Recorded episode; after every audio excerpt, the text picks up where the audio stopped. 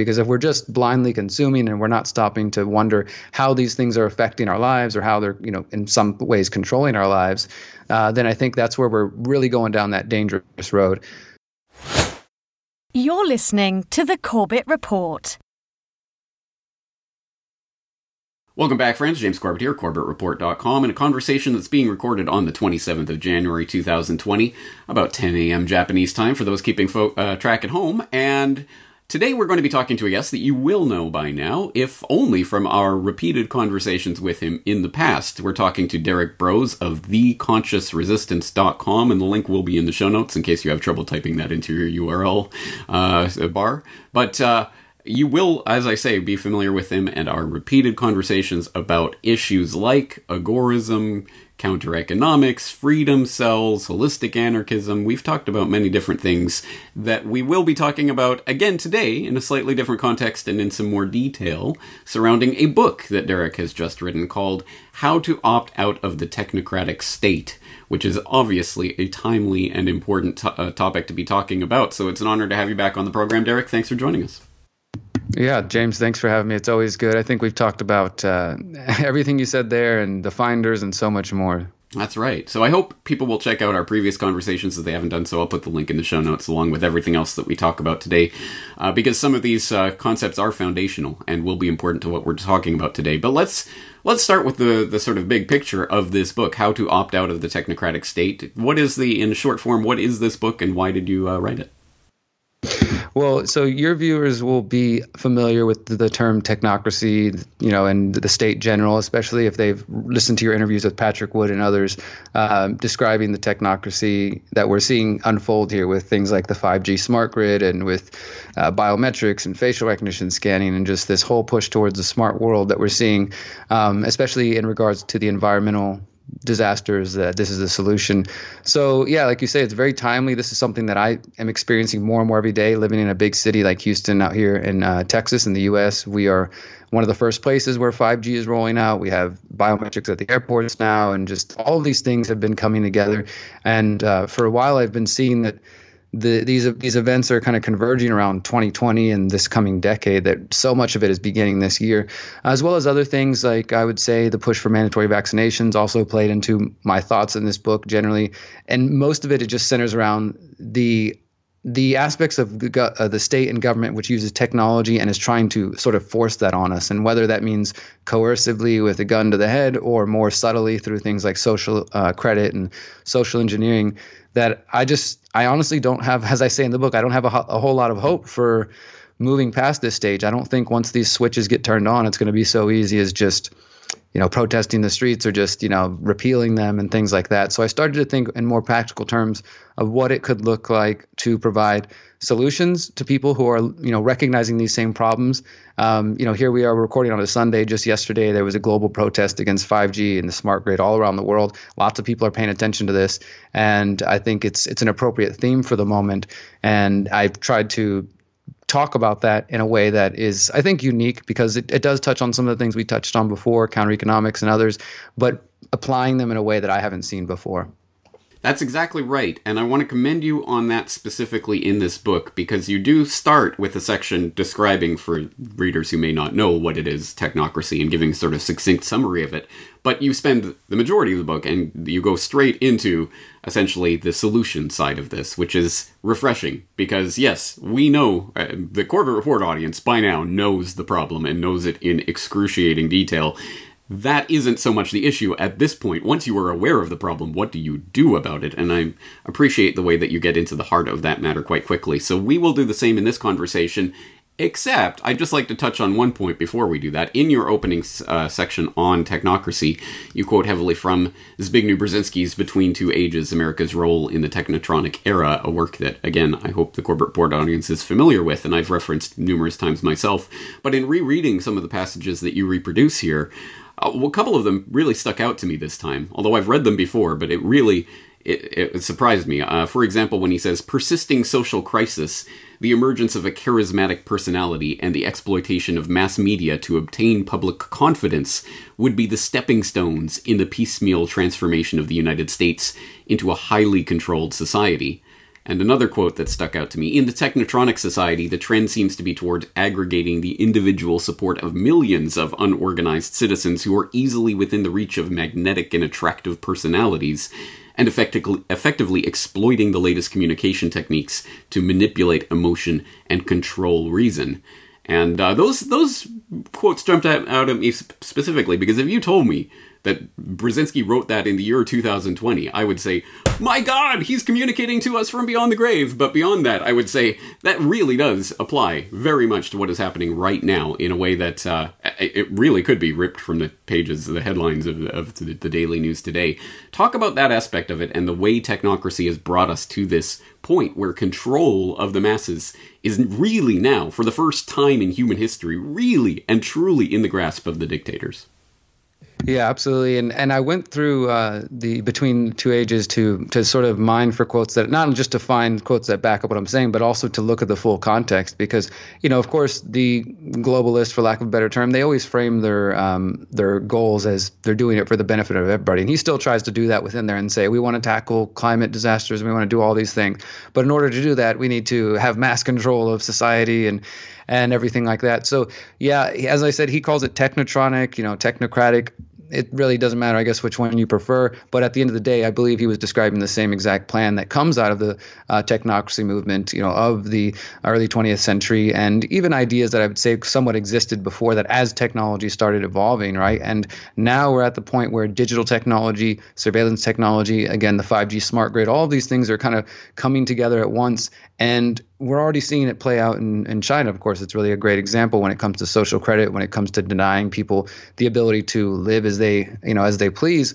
Um, and that's honestly to me the more worrisome aspect of it, because as you said, these di- the dictators of the past only could dream that they would have this sort of technology where they could know what every citizen was doing at all times, and they could even, instead of having to send soldiers to come shoot them down or arrest them or beat them down, they just you know turn a little switch and drop some points on their score until they comply. And i i really do fear for the point you know that where we get to that point where uh, even people who maybe follow our our um, content and who know what's going on, but still for one reason or another, and I and I point to this in the book, say, well, sorry, buddy, but you know I got to take the kids on vacation next month, or sorry, but you know I can't hang out with you because otherwise I won't get that loan coming up. Like there's so many different ways that they are starting to have the ability to socially engineer everything, and I don't watch much TV, but every time I'm near a TV, I hear this commercial promoting the smart grid, the technocracy. It's a you know it's a, one of the insurance companies telling you how much your rates are going to be cheaper if you just let them. They don't tell you this, but if you just let them get access to everything in your car and track your you know your location and your behavior and all this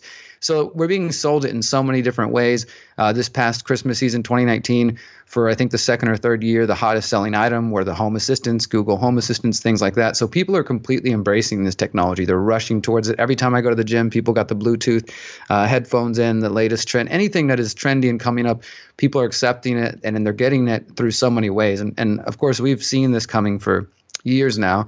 But I think the 2020s are really the point where we're going to see the the full erection of this, you know, what I'm calling technocratic state, and you know, it coming into implementation. So we can look to Zbig, uh, Zbigniew Brzezinski's words and, and really see that what he talked about before is, is is happening now. And yeah, it's interesting that he mentioned a charismatic leader and charismatic personality because obviously we see that with Trump and with other kind of strongman uh, authoritarian leaders. And whether it's people falling under the spell or the spell of being opposed to that, you know, and, and kind of being deranged by it, it's it's still working one way or the other. Exactly right. Two sides of the same coin that only strengthens the, the fundamental underlying system of we need a strong man. And if, if that isn't our strong man, then we have to fight to get our strong man in. And guess what, Americans? For the next several months, that's all you're going to be hearing every single day. That is going to be it. It's who will be the president is going to be the number one question that you have to devote all your time, energy, and emotion towards and invest your identity in,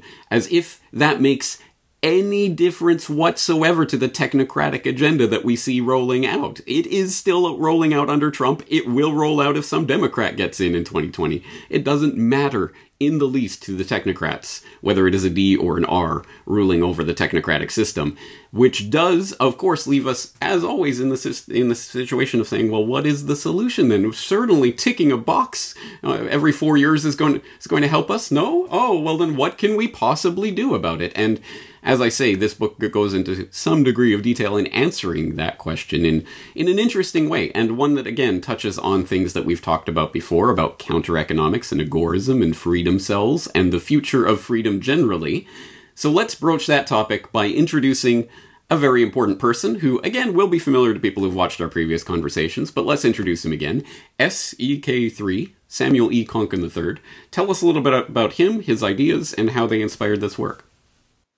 Yeah, of course. So uh, Samuel Konkin is was an activist, excuse me, an activist, you know, philosopher, you could say, and generally a thinker, trying to think of solutions to the problems we're facing. He was really active in, the '60s student movement. He came down from Canada, went to a school in Wisconsin, and was working with a lot of the activists who were, you know, Murray Rothbard and Karl Hess, and a lot of the people, uh, both left and right, and trying to figure out, well, how the heck are we going to get out of this mess? And he didn't believe voting was the answer. He didn't believe violence was the answer, and that's why he proposed this sort of third path that he called counter economics. And um, for those who are familiar with any sort of Austrian school of thought, you understand that when we talk about economics, it doesn't always specifically mean and you know exchange of money. Every decision we're making is an economic decision one way or the other. You know choosing to spend time doing one activity choosing time with a person another one person or not those are all economic decisions that affect your life and, and everything about it. And so when he was talking about counter economics he discussed economy that was counter to the mainstream economy. And he makes it clear it's not anti-economics of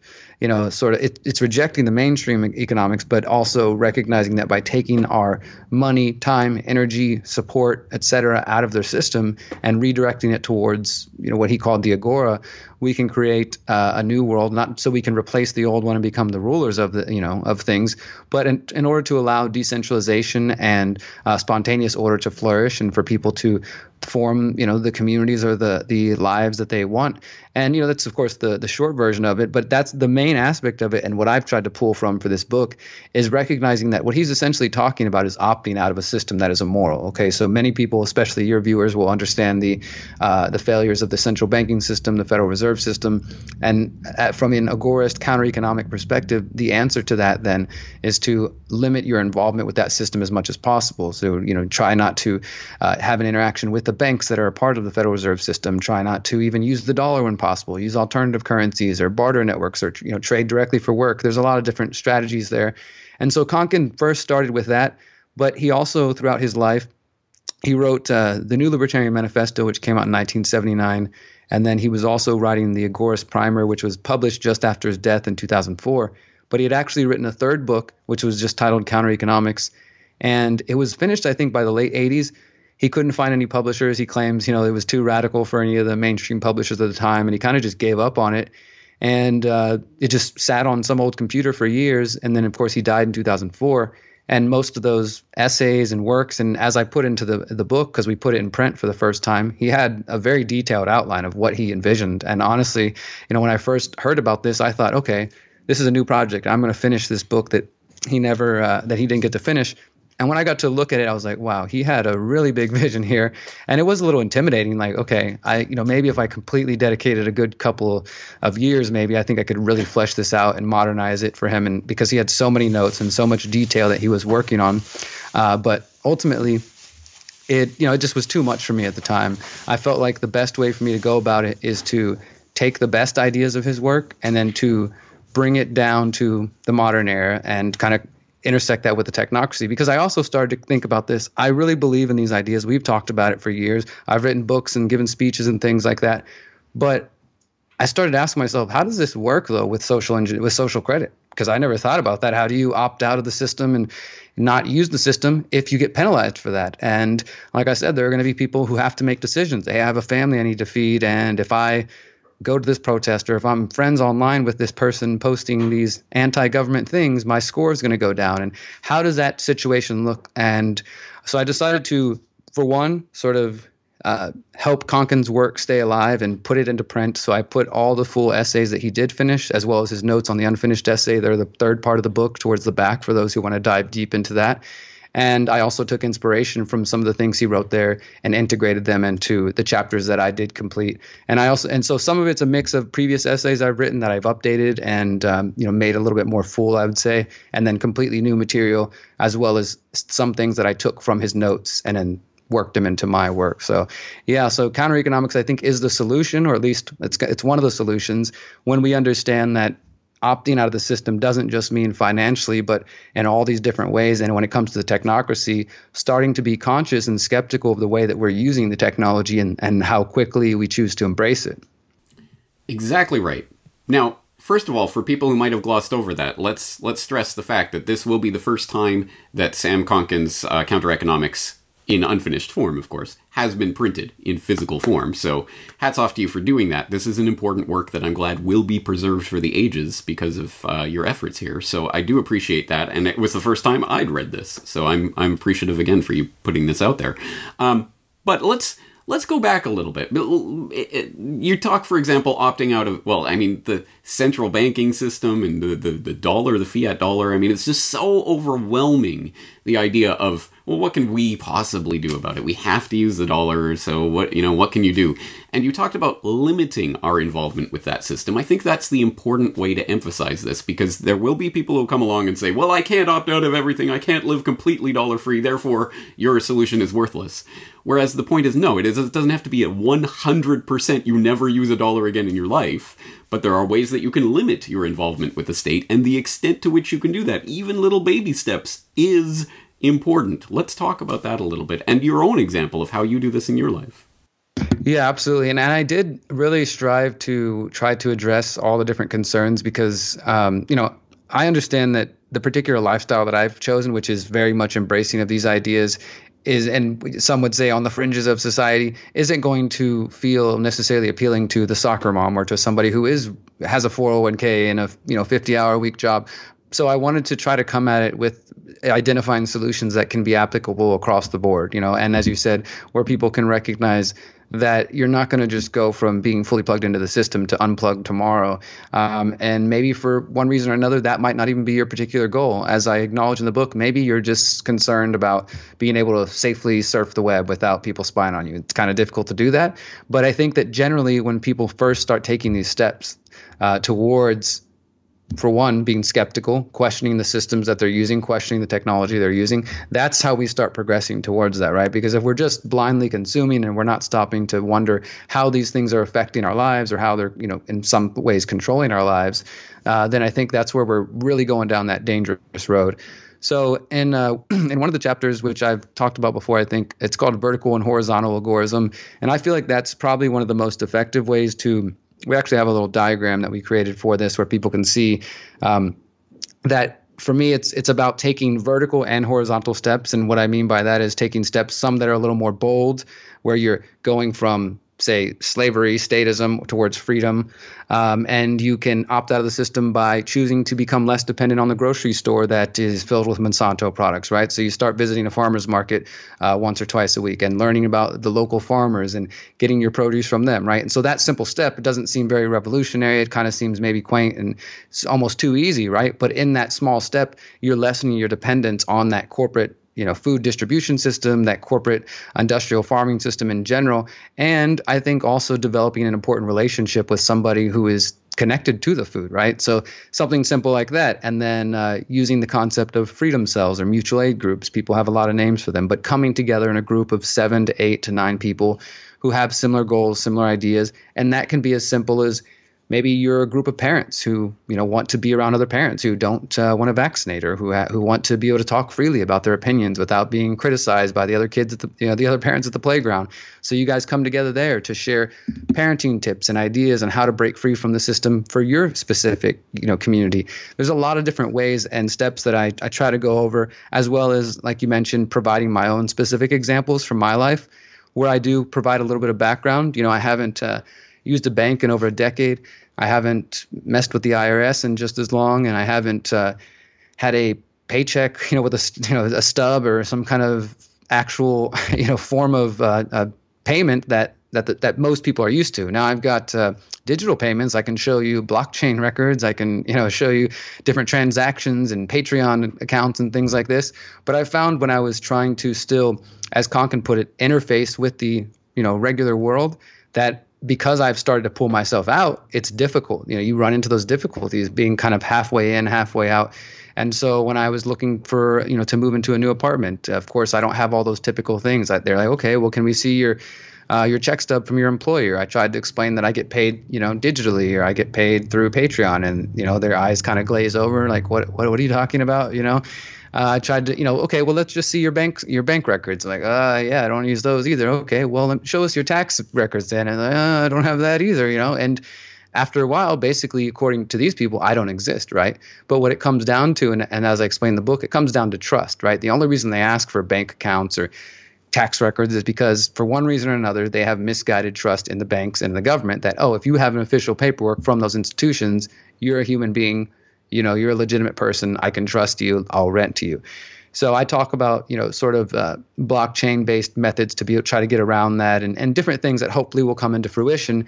But really, my goal with sharing that was just to try to get people to see that there are realistic difficulties with with maneuvering this. And I do think um, that what Konkin called the counter-economic community essentially strength in numbers is one of the the best solutions because I mean I know that we all can't move to some island and together and you know come together that would be maybe a disaster maybe it would work out but I do think that we have to figure out some way and as I stressed several times in the book if things progress in the way they are, you're going to have to break the law at some point if you want to be free. I mean, that's just a reality. You're going to have to say, no, I won't take that mandatory vaccination. No, I won't submit to facial recognition scanning. No, I won't take that chip in my hand. No, I'm not going to let you control my life through social credit. You know, there's going to be some element of having to push back. So I try to provide simple solutions and ways to help us be as free as possible as we move towards that direction. And um, again, like it's, I, I hope the book doesn't come across as depressing or anything like that because I don't have a lot of optimism if people don't take action.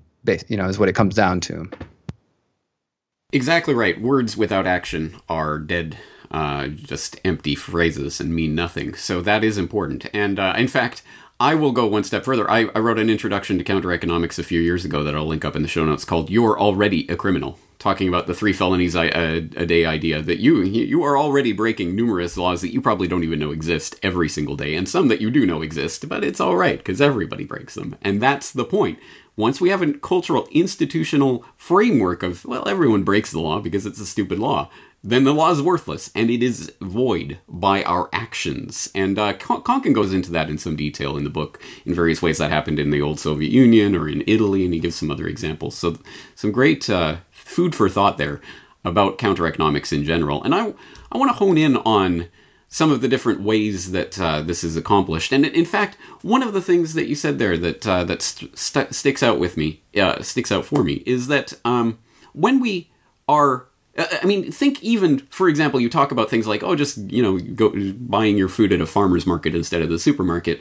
It's a tiny step, but it's hugely important when we start to think about that social credit system and the way that in the future your ability to buy and sell and interact is going to be limited by this social credit score unless you already know, for example, the, the farmer's market that exists in your area and you have access to it and you can directly exchange with the people who are directly providing the food. That is severing that link in the chain to the crown that exists, that by which they'll lead the population along. And we are in I suppose, a, period of relative liberty where you can go and source out your farmer's market and buy raw milk and other things. I mean, that, that can be illegal depending on whatever laws they're putting into place, but it's being done right now. And even just knowing that infrastructure and supporting it at this stage seems like a baby step, but it's hugely important as to which direction our society is going to go in. It's all these little, little things that can have huge effects. And uh, that's that's one thing I wanted to stress. As you point out in the book, there are many different strategies for this, from the VONU to to all sorts of you know different ideas for this. And you talk about low profile counter economics and high profile counter economics. Tell us a little bit about that. Yeah, and this is actually I, it's it it was a cool feeling for me to find Konkin and talk profile and high profile because I, I, felt like it fit with what we were already putting forth with the vertical and horizontal which are both you know con- one could be the extrovert, more bold again strategy. One's a little more subtle. And he was talking about a similar thing. The key thing that I, I just felt like, wow, that's such a powerful insight. He talked about information flow and that the key to opting out, especially in what we're talking about in relation to technocracy. And of course, he was writing this well before the digital world that we're in today, but he could foresee what was coming. Um, he talked about controlling your information flow between you and the state, and that that was the key part to remaining free in a lot of ways. And so he talks about how going out and purchase, you know, in his time when he's writing this in the 80s or, so, you buy something somewhere, and next thing you get, you're on a telemarketer's list. Well, now in the age of the internet, we, that's a whole new level that he couldn't even imagine, right? You visit a website and you're clicking around, you purchase something. Now they have all, you know, they, they you clicked onto the cookies and you cl- you signed the terms of service, and now they're able to to track you even after they leave you, you leave their website and then they start selling you ads or sending you emails and things like that so that is an example of poor information flow, control of information flow, because your information is flowing outwards and they're able to identify who you are and to contact you if they need to. And so he talked about just being able to start lowering your profile and again interfacing with the the regular world. And again, there's there's a there's a spectrum here. There are folks who are going to go completely off into the woods and we'll never hear from them and things like that. But there are others who are still living a relatively uh, normal life and want to and and they they want to do that, but they just don't want to be tracked and monitored all the time. And so it comes down to recognizing. Uh, really what your goal is. What sort of what does your freedom look like in this technocratic era? I think that's the key thing that i tried to outline too. What does that look like for you? And then what are you willing to do to get that? And then being willing to make some would term it sacrifices. I think it's just smart choices. Uh, and controlling that information flow. And most of us, though, if you're using, uh, as you know, I do with different things, if you're using Chrome, you're using Microsoft built computers or things of this sort, if you're not on Linux, if you're not on, you know, some of the decentralized browsers and more uh, protected internet equipment or any of these things or cell phones, we have information flowing all kinds of different ways, you know, to private entities, to governmental entities. And it's so it's not just about controlling how much the state knows about you, but the corporations and I think that's a key key point that I really tried to dig into because for me that that it really just puts it in a very I guess a, a literal way to understand that you are constantly creating a, a, digital footprint, right, as we put it now, that information flow. And you can either become more conscious of it or you can just blindly consume and download this app and approve of this and say yes to this. And, you know, everybody and anybody could have access to your data to tracking you. And as we move into the technocratic era even further, that information can and will be used against you. It will be used against you to either penalize you or to reward you. And that's what we're already seeing in places like China. We also talk about India. Um, Singapore. I mean, this this is already happening in the world, and I, I, think maybe some of us in the in the U.S. I know your audience is global, but some in the West, let's say generally, I feel like are very sheltered from what's happening right now, what's coming uh, in the coming years or so.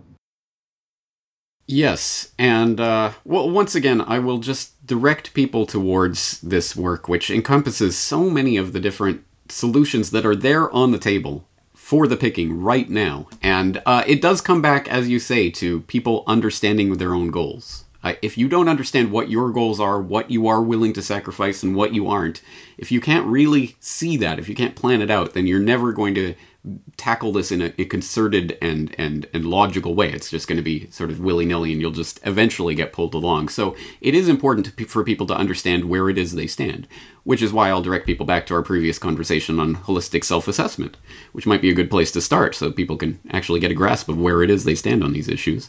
Uh, speaking of the topic of technocracy and its encroaching, uh, the, the way it's encroaching upon our lives, talk about your recent or your forthcoming documentary on the subject?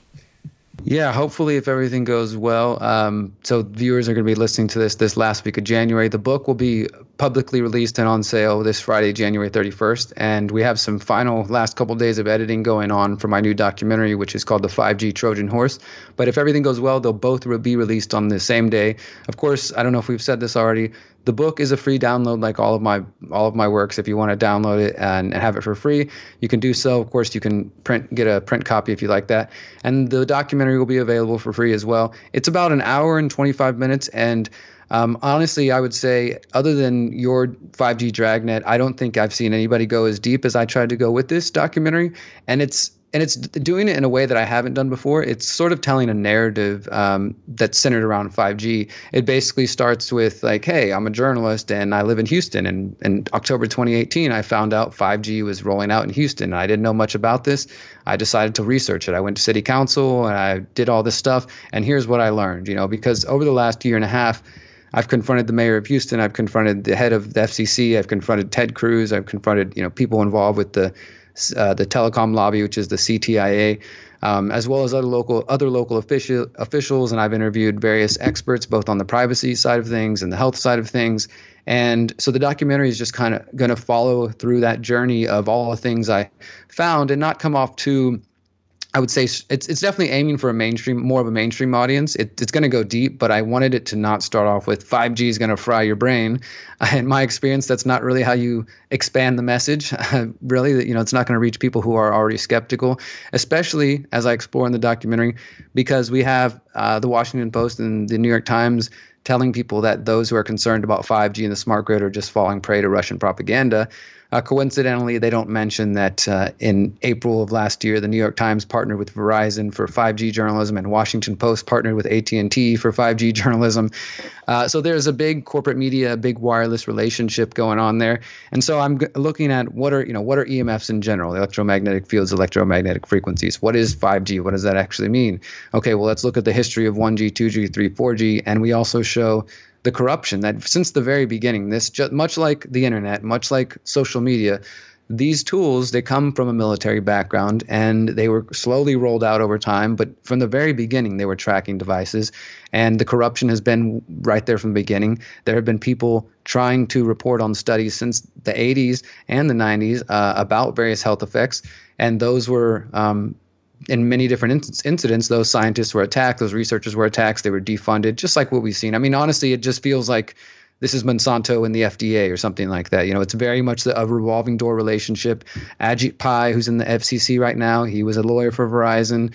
Uh, uh, the guy I confronted uh, Brendan, I can't remember his name, former lawyer. They all either work for Wiley Rein, the law firm, which is a telecom lobby law firm, and then they go to the companies and then they go to the FCC and they all just do that. And then they go work for the CTIA and kind of back and forth and back and forth. So we go through that whole web and showing all that.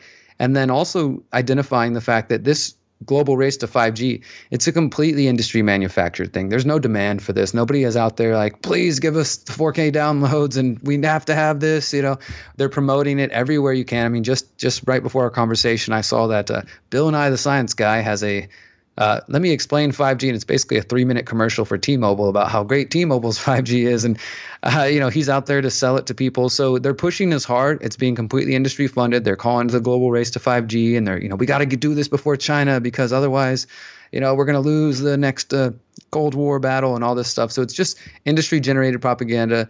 Uh, the CTIA is working with cities like Houston, and they're giving out the 5G Wireless Champion Awards to various officials who you know play ball with them and then of course Trump is doing his part in the US on the federal level to carry it along he's issued several executive orders uh, that you know speed up the 5G process and honestly for those in both of our audiences who are more on the libertarian side of things, I don't understand why there's so much silence because this is a perfect example of statism and corporatism. You have the president of the United States issuing an executive order saying that cities can only charge X amount of dollars. They have to approve it within 60 days. I mean, it's total like hey, we're going to make sure our corporate buddies get the best deal out of you.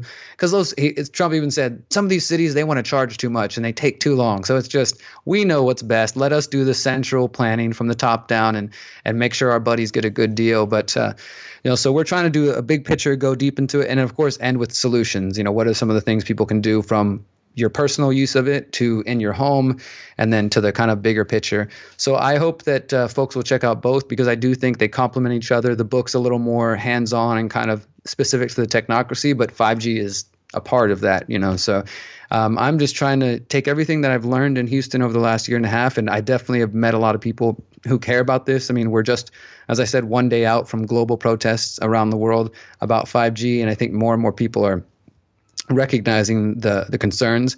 And I want to say, man, I appreciate that in your in your piece on 5G that you emphasize that if we focus solely on the health concerns and then they produce a study that you know hey here it is here's the you know 20 million dollar study that proves that everything is safe and there's nothing to worry about then a lot of people's arguments could be deflated. Now, I don't think that that's true, but I do think they could try to do a strategy like that. And so it is a good idea.